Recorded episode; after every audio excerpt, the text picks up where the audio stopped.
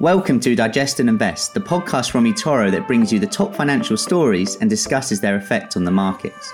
The content that will be discussed is intended for information and educational purposes only and should not be considered investment advice or investment recommendation. Make sure you understand the risks involved in trading before committing any capital and never risk more than you are prepared to lose. Past performance is not an indication of future results. And now on to the podcast.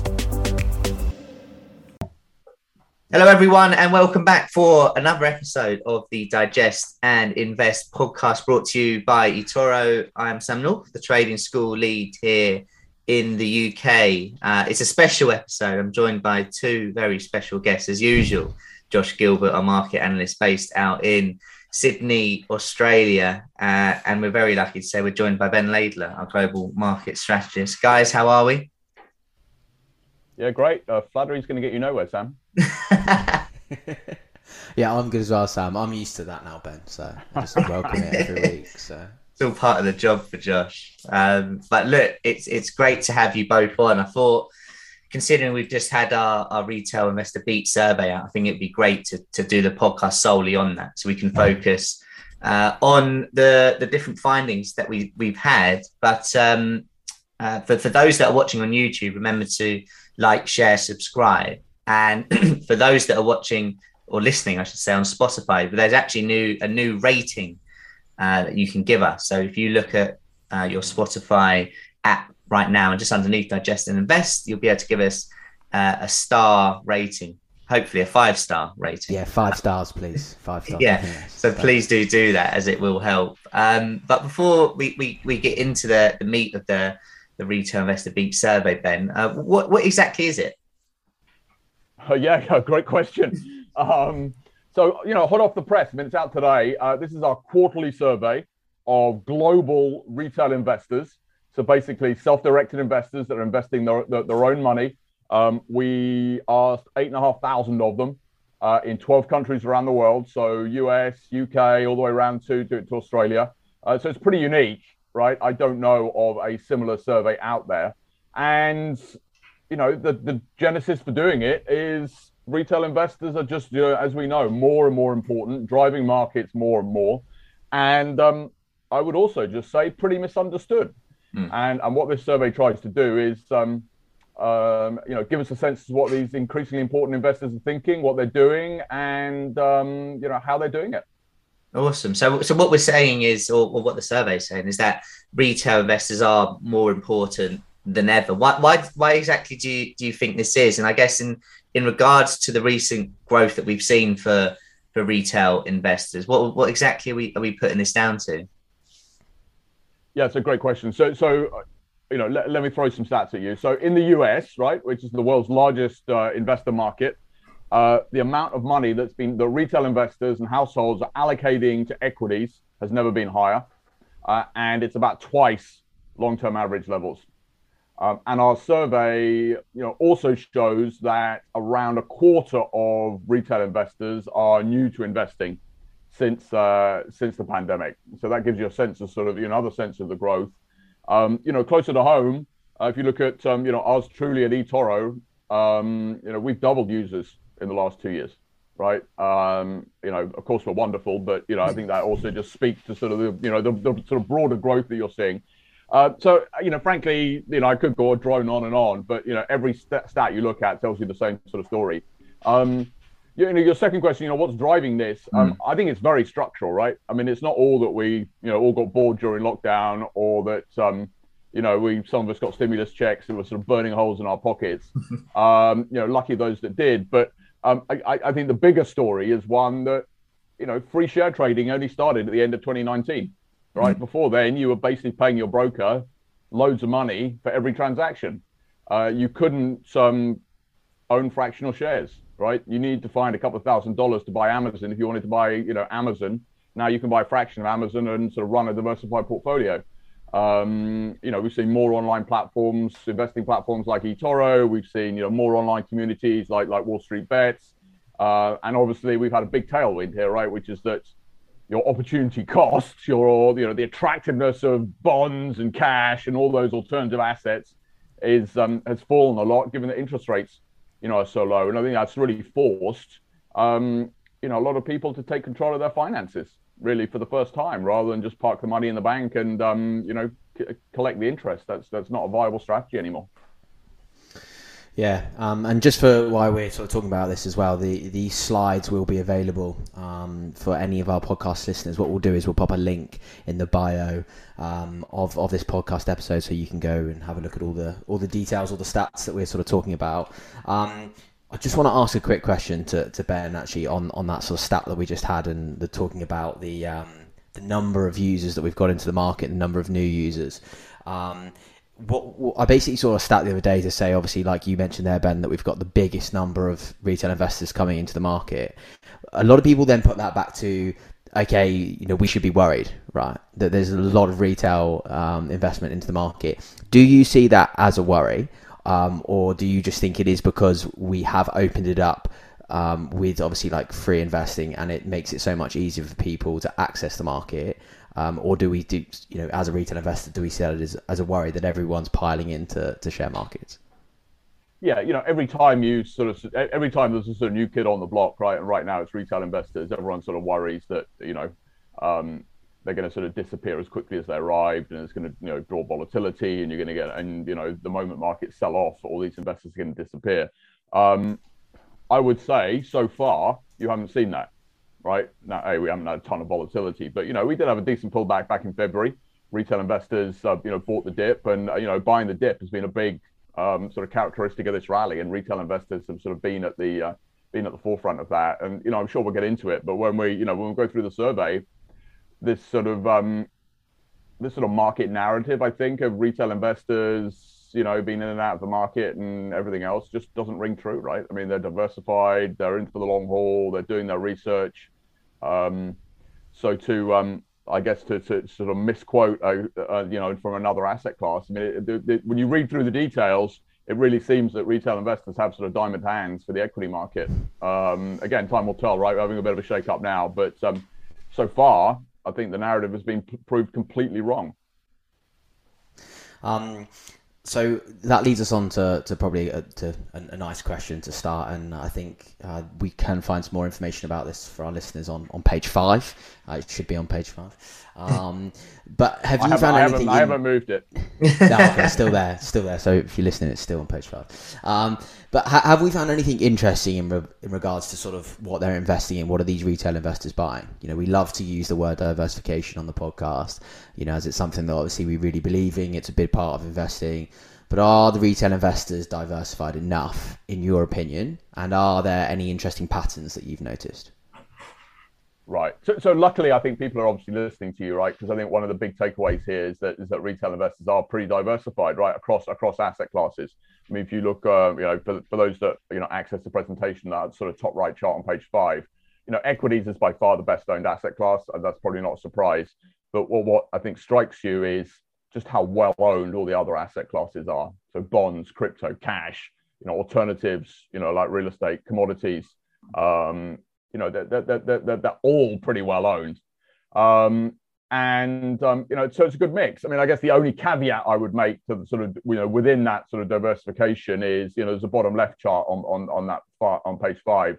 Um, you know, it's a big world out there and many people probably own too much of their domestic equity market. So if you live in the UK, you probably own too many UK equities, uh, for example. Um, but you know, yes, own what you know best, right? If you live in the UK, you probably know UK equities better than you know, you know, equities in other countries. Mm. Um, but you know, also recognise that you know the UK. I'm not picking on the UK, but uh, you know, it's a fairly small equity market in sort of global terms, right? It's like less than five percent of global equities.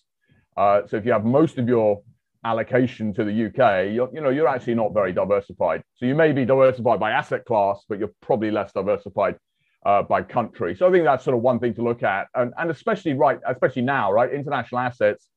You know, I would argue have never been more accessible uh, or cheaper to own, right, through you know products like you know like ETFs.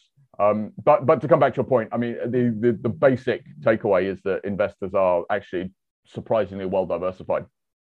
Yeah, it seems like we should give them a little bit of a round of applause there because they've done done quite well. Room for improvement, though. That's what my teachers always used to say for me.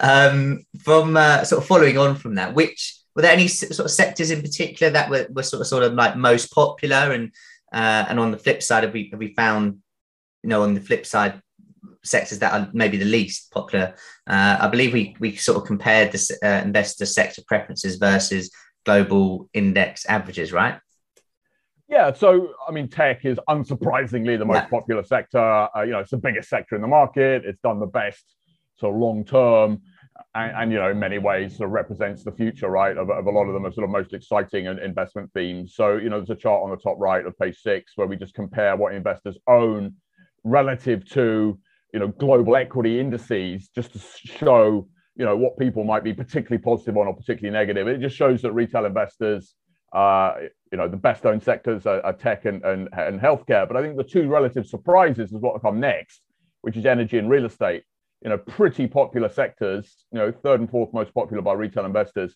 And yet in sort of broader equity indices, those are pretty small sectors. Um, so I think that I think that's really interesting. It just tells you how bullish, you know, people are in those sectors. Um, obviously, you know, both of them performed really well last year.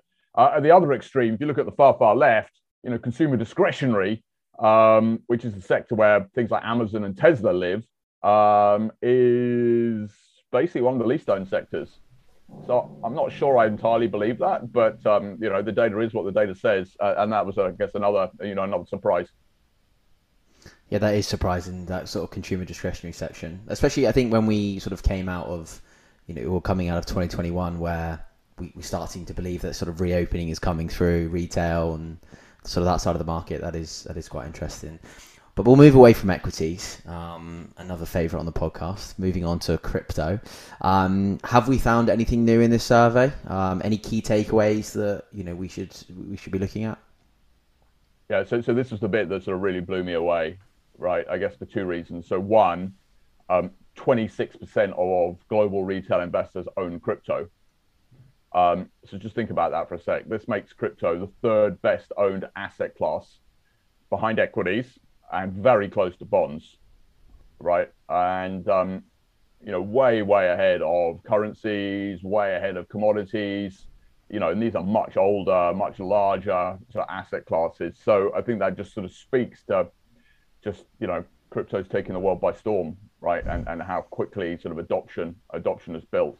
Um, you know, the other big surprise to me, um, and you know, for those that are following in, in, in the presentation, you can see this on the sort of bottom right chart page seven is for those people that own crypto, which is obviously a lot of people, uh, they own a lot of it.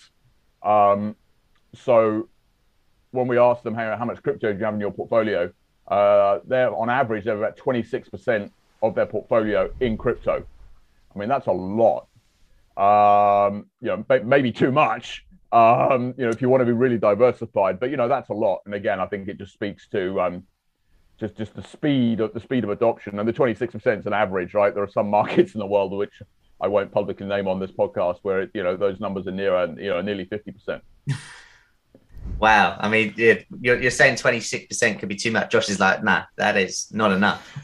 Well, the, well the, the, the, point i was just about to make there and it's it, it could be an interesting one is that uh, you know a lot of the time i think i wonder if we can put that down to actually profits um, right? Because if it, you know, from from my perspective, you know, I, I, was when I first started investing into crypto, it was very small, right? But now some of those smaller investments, you know, could make up a huge part of the portfolio just because of obviously how much crypto has grown. So I wonder if that is the case for a lot of people, especially early investors, right? If we go back to 2017 or 18 or even 19, um, if you were buying Bitcoin at you know, if you bought one Bitcoin at three thousand dollars, it's now going to be a massive part of your portfolio.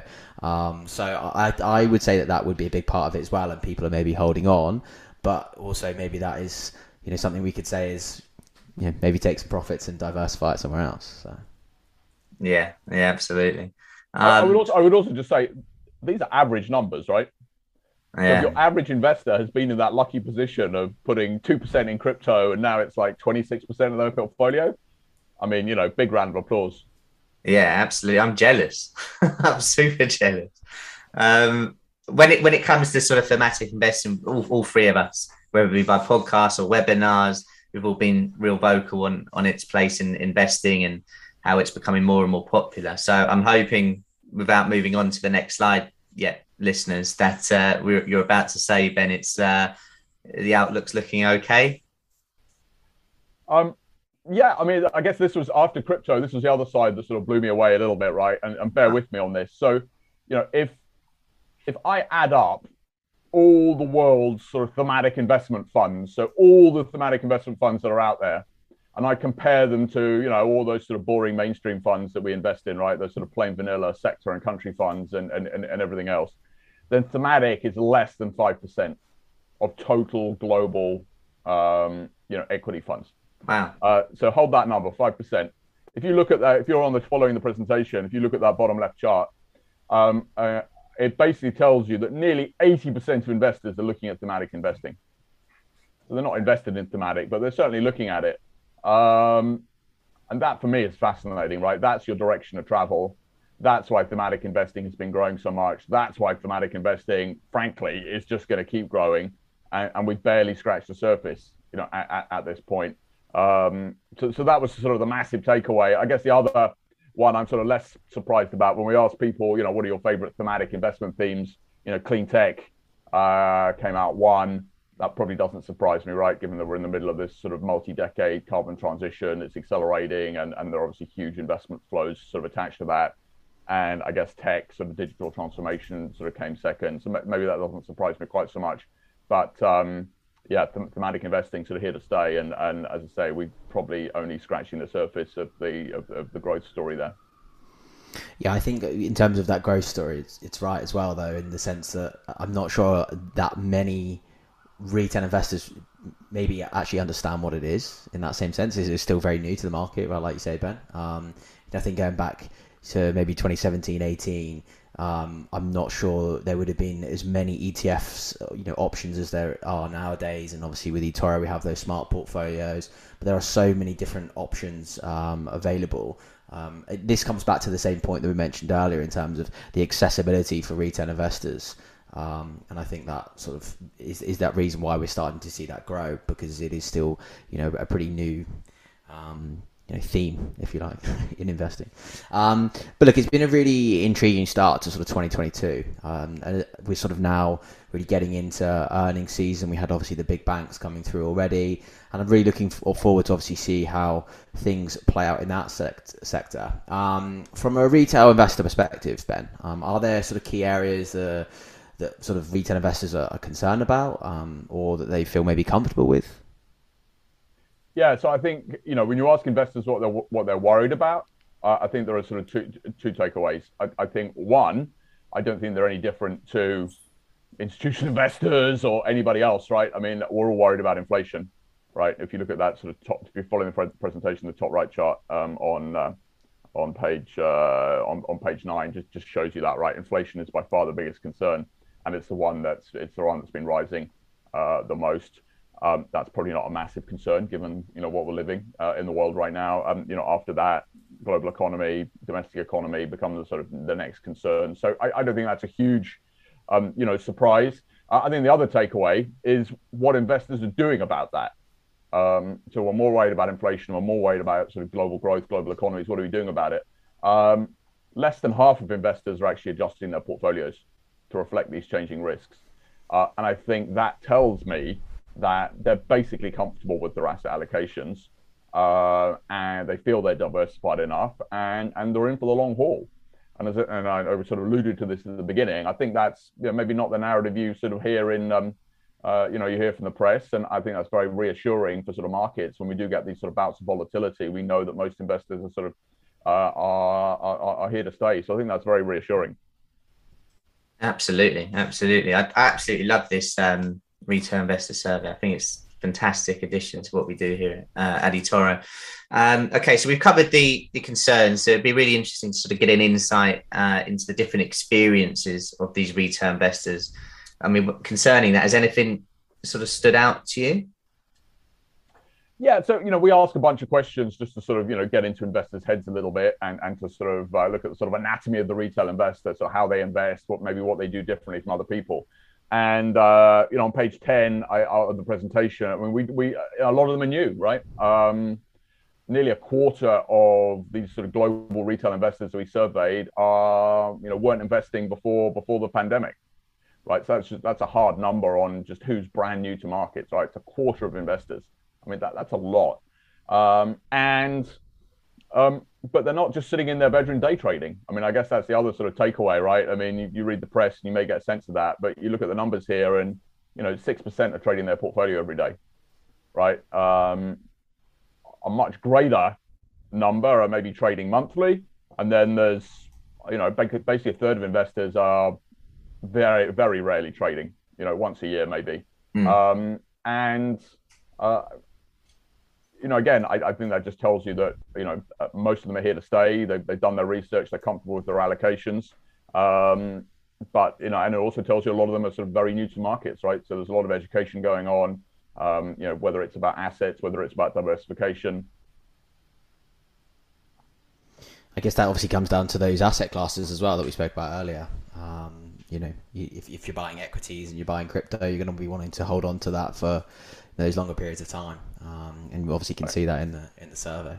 Um, but then I guess to move on to the, the next point, which is interesting, and, and this is on uh, page page eleven, and it sort of talks about where retail investors are gathering this information from. And there's obviously right now a lot of different ways to go about it.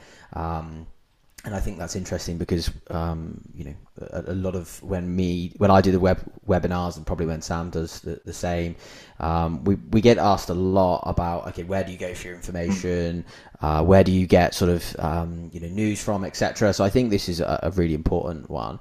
Um, so have we found anything in terms of um, you know habits from retail investors where they're getting information from?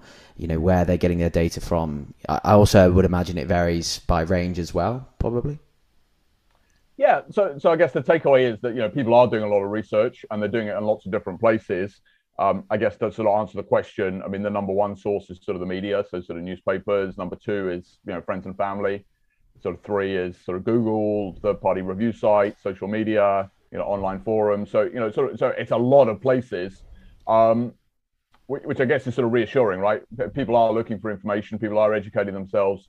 Um, and, and, to your second point, it, it, does vary a lot by sort of age group, which is probably not a big surprise, right? The younger generation, sort of digital natives brought up on technology, using a lot more social media and sort of online forum than than older groups. Um, there's a chart there on the sort of bottom right of page 11, uh, which just shows you that that sort of younger cohort of people, sort of 18 to 34, 60% of them are using social media and online forums. Um, and that falls to sort of less than 10% if you if you're over sort of 55. But I guess you know my broader point there would even be, you know, look at 45 to 54, right? You know, a fairly fairly you know um, older cohort. A quarter of them are using so, social media and online forums. So I think everybody's using these new. Um, uh, you know, ways to get information. They find they're being used more by the sort of younger generation, but um, you know, I think everybody's finding, you know, the use of, uh, you know, the, the, the use for them. Um, and I think the other interesting thing is is why people are looking for this information. Um, you know, there's a chart that there on the bottom left of page 11. I mean, it's across the board, right? But um, people are looking for new investment ideas. Uh, people are looking for sort of reassurance on maybe other ideas that they've had or they've generated elsewhere. Uh, there's a lot of education sort of going on. So, um, uh, you know, p- p- people really looking for sort of, you know, doing their research for different reasons as well. Yeah, another run of round of applause for, for people there. And for those that are listening and, and don't use social media, I'd absolutely recommend doing so. Obviously, you've got to follow the right people and, and, and whatnot. Um, you could start by following Ben Laidler on Twitter. I was going to say, is, was that was that a plug for your for your Twitter, Sam? No, it's for yours. And do you know what? Actually, as of this morning, we're in uh, we're in Twitter royalty right now, Ben, because Josh is verified on Twitter. He's got a blue tick. Wow. No, yeah, I feel wanted. I don't know. How, I don't know how I've got that ahead of Ben. There's some serious questions need to be asked there, but I'm going to take it. All right, I'm going to take it. So. Absolutely. Um, okay. Well, we, we sort of covered the the present there, so let's shift on to onto the future. Um, are we seeing people in, in, in general start investing earlier? It's, it's one of the most common things people will say. You know, if you could go back in time, what would you do? And everyone says, "Well, I wish I would have started earlier." So are we be seeing that uh, of the younger investor? Do the results show anything interesting?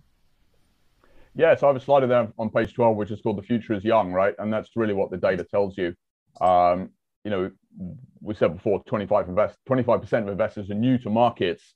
Uh, if you look at sort of young investors, so you know, less than 35, it's it's nearly half, right? Started investing in the last two years. Uh, and that's fantastic.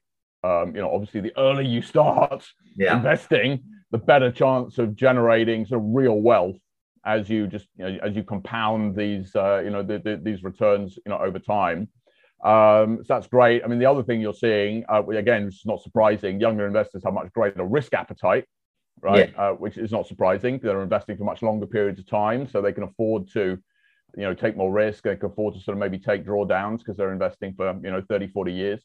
But you know, you see them owning more crypto. You see them owning more meme stocks. You see them owning a, lot of tech. So, um, you know, it's basically as it should be.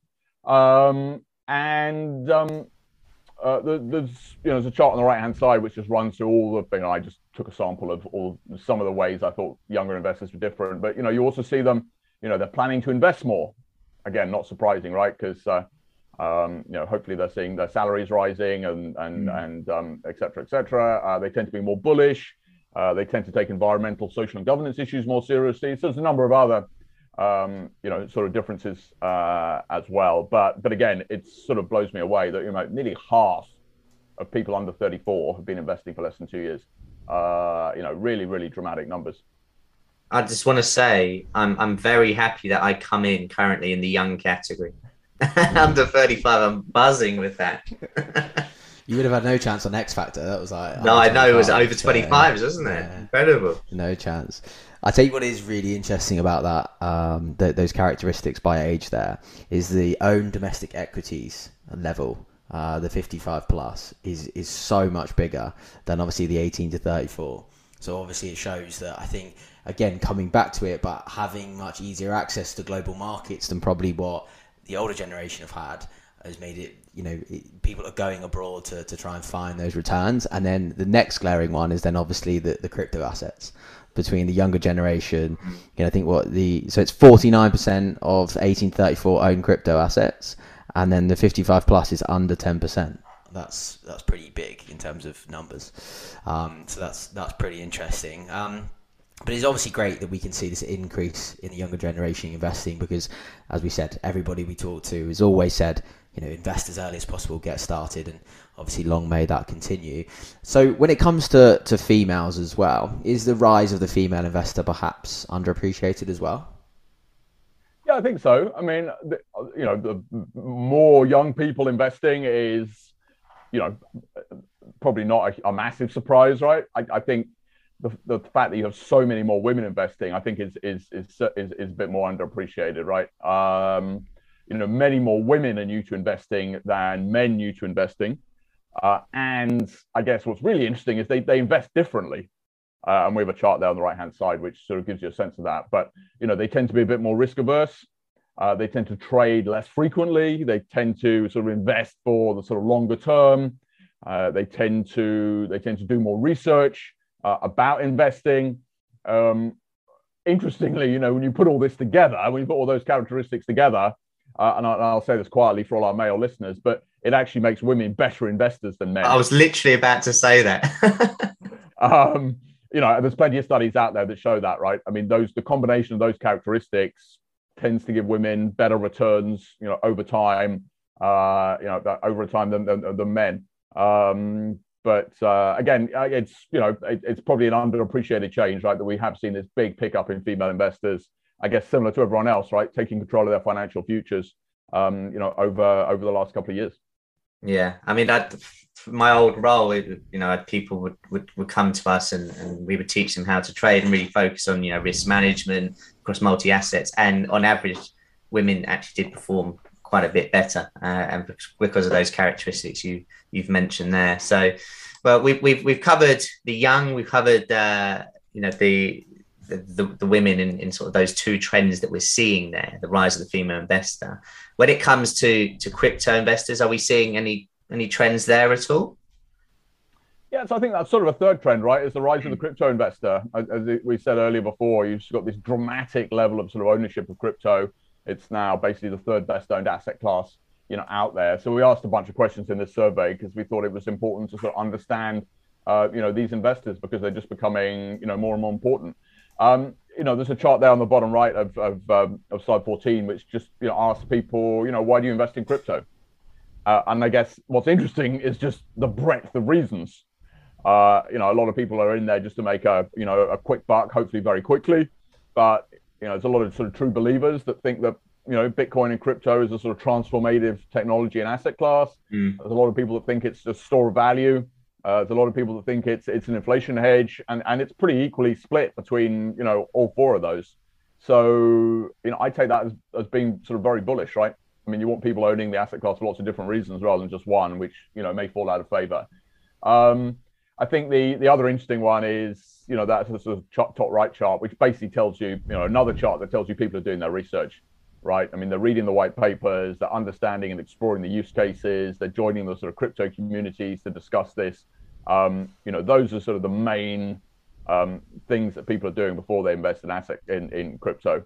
Um, you know, there's 17% that are basically just closing their eyes and throwing darts on the dartboard, right, and buying the hype and doing no research. But that's probably the same in every asset class if we ask that question. But uh, you know, the, the, takeaway is, you know, most people are doing their research, um, which is reassuring.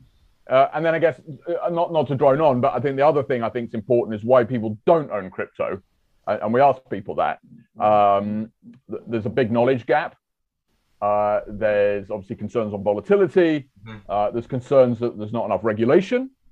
So, you know, if we do get more regulation, we're obviously walking down that path right now. Um, maybe that, you know, draws more people uh, into, um, you know, in, in, into crypto when we get some sort of more investor guardrails. So, you know, a lot of reasons why people don't own crypto, but I think um, those probably begin to fall by the wayside, right? As people get more knowledgeable, maybe as volatility declines, as the institution, as the asset class institutionalizes a little bit, maybe as we get a bit more regulation. Um, but just you know, it's sort of a deep dive. What, why people own crypto, why they don't own crypto, um, given that it's you know become such an important asset class. Yeah, definitely interested to see, especially when it makes up a lot of investors' portfolios, as we sort of found out earlier. Um, and maybe that number grows, right? With, as you say, Ben, with regulation, and then with the with the knowledge as that sort of you know moves forward over time as well maybe the next survey we do that next year maybe it goes from 26 to 30 35 and, and so on. Um, but i think that overall that survey was you know it gives a really good insight um, you know and it normalizes investing i think as well. But i think what's what's what would be good is if you could sort of give us a, a nice summary of the survey um, and why you think the surveys are important to do. So a couple of things. I think it tells you just how important retail investors have become uh, and therefore, you know, understanding them a bit better is just more and more important. Uh, and this is one of the only surveys out there that I think does that. Um, secondly, you know, we're seeing more and more younger and female investors that are going to be investing for, for sort of decades. Uh, and I think it's important to understand, you know, that they do invest differently uh, and they do um, put more weight on certain things. Um, so I think that sort of helps you as an investor. Um, I think it tells you they're here to stay and they have, you know, diamond hands and they're likely to hold firm through sort of market volatility. Um, that they've done their research, they are diversified. Uh, and and the other big takeaway for me was on sort of crypto and and and sort of thematic, right? Um, both becoming increasingly well owned by retail investors. Um, on the crypto side, you know that's why the institutional adoption story is so important, right? Um, if crypto is pretty well owned by retail, then you know what's the next big asset class that's going to own crypto? It's going to be the institutional investors. Uh, and you know, similarly for thematic, I think just those thematic investment trends and the interest in them just has you know dramatically long, you know, long way to go. Absolutely, fantastic. Well, look, um, guys, that you, you, hopefully you're, you're, still all listening because that was uh, incredibly insightful. And so, um, yeah, you can head over to the academy to to find out more, whether that be podcast guides, videos, webinars. Uh, but also remember, as Josh mentioned in the bio, you can find a link to this survey. Uh, and hopefully you have all followed along page by page. Some really, really interesting graphics there and charts that I would recommend taking time just to, to take in. Josh and Ben, it's been absolute pleasure having you on. Thanks for having us. Yeah, thank you, Sam, as usual. Um, and for those investors that aren't too sure on crypto, follow what Sam said. Head over to the Trading Academy to learn a little bit more about crypto. We've got lots of great guides over there, uh, which can give you a little bit more education if you're not sure and you want to get started. Absolutely. Absolutely. Take care, guys. Have a great rest of your week, and we'll catch you all next week. You've been listening to Digest and Invest from eToro. For more information, visit eToro.com.